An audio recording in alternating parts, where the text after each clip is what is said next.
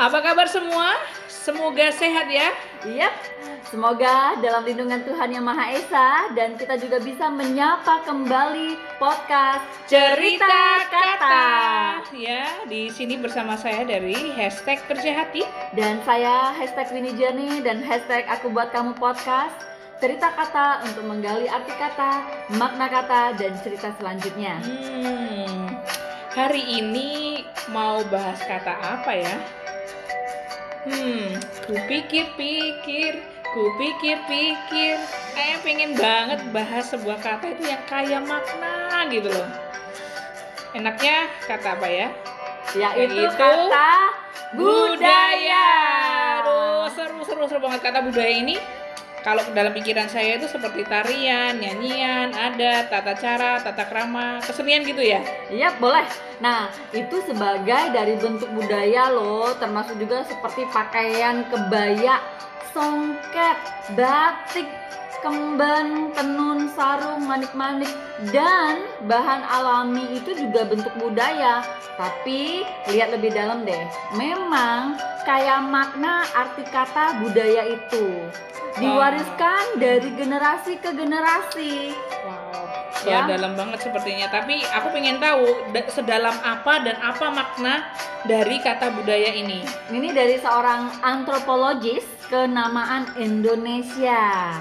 Pak Kuncoroningrat pada dasar budaya berasal dari bahasa Sanskerta yaitu budaya yaitu bentuk jamak dari budi yang berarti budi atau akal. Definisi budaya adalah daya budi yang berupa cipta, karsa, dan rasa. Hmm, jadi kalau dibuat sederhana, semua yang berasal dari pemikiran bisa disebut kata budaya. Ya, sederhananya bisa dibilang begitu. Dan masih dari Pak Kuncoroningrat nih, berpendapat bahwa terdapat tujuh unsur kebudayaan yaitu sistem religi dan upacara keagamaan mencakup segala gagasan, pelajaran, aturan-aturan keagamaan, dongeng suci, riwayat tokoh, tata kerama atau upacara, dan sebagainya. Sistem dan organisasi kemasyarakatan mencakup struktur kesepuhan adat, rapat adat, kelompok janger, sistem perkawinan, dan banyak lagi ya.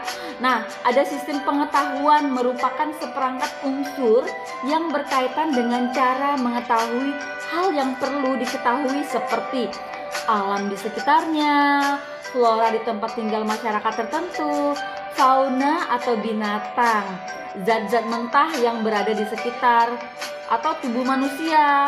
Nah, bisa juga sifat dan tingkah laku manusia, ruang dan waktu.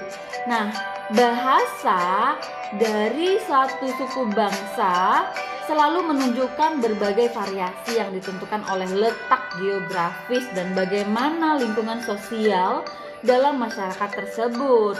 Ada juga kesenian, seni tari, seni rupa, dan berbagai folklore atau karya sastra yang disebarkan melalui komunikasi lisan ataupun dinyanyikan dan didendangkan seperti tadi. Nah, sistem mata pencarian hidup nih, misalnya pertanian, peternakan, sistem produksi, sistem distribusi antar bahan baku dan bahan makanan dan sebagainya ya. Sistem teknologi dan peralatan, pembuatan alat-alat produksi, wadah, senjata, alat pembuat api dan sebagainya. Wih, gila. Memang lengkap banget ya tadi dari sistem religi, sistem organisasi, sistem pengetahuan, bahasa kesenian, sistem mata pencarian dan sistem teknologi dan peralatan itu juga budaya. Lengkap-lengkap banget. Nah, kalau jadi kesimpulannya budaya itu mengatur manusia agar dapat mengerti bagaimana seharusnya bertindak dan berbuat untuk menentukan sikap dalam menghadapi suatu masalah maupun fenomena sosial lainnya. Nah, kalau sekarang ini ya dengan kedi- kedinamisan pandemi lagi kan ada budaya yang lagi ngehits loh ini Juni. Apa tuh? Mau tahu nggak? Ah, mau dong. Budaya yang lagi ngehits ini budaya rebahan. Oh my god. Oke. ya, jadi Sahabat Desa Kerja Hati dan sahabat Winnie Journey dan aku buat kamu podcast di mana saja, tetap jaga kesehatan dan mari setiap hari menjadi versi terbaik dari diri kita. Jangan mau hanya dibilang generasi rebahan, tapi marilah jadi generasi yang membawa perubahan.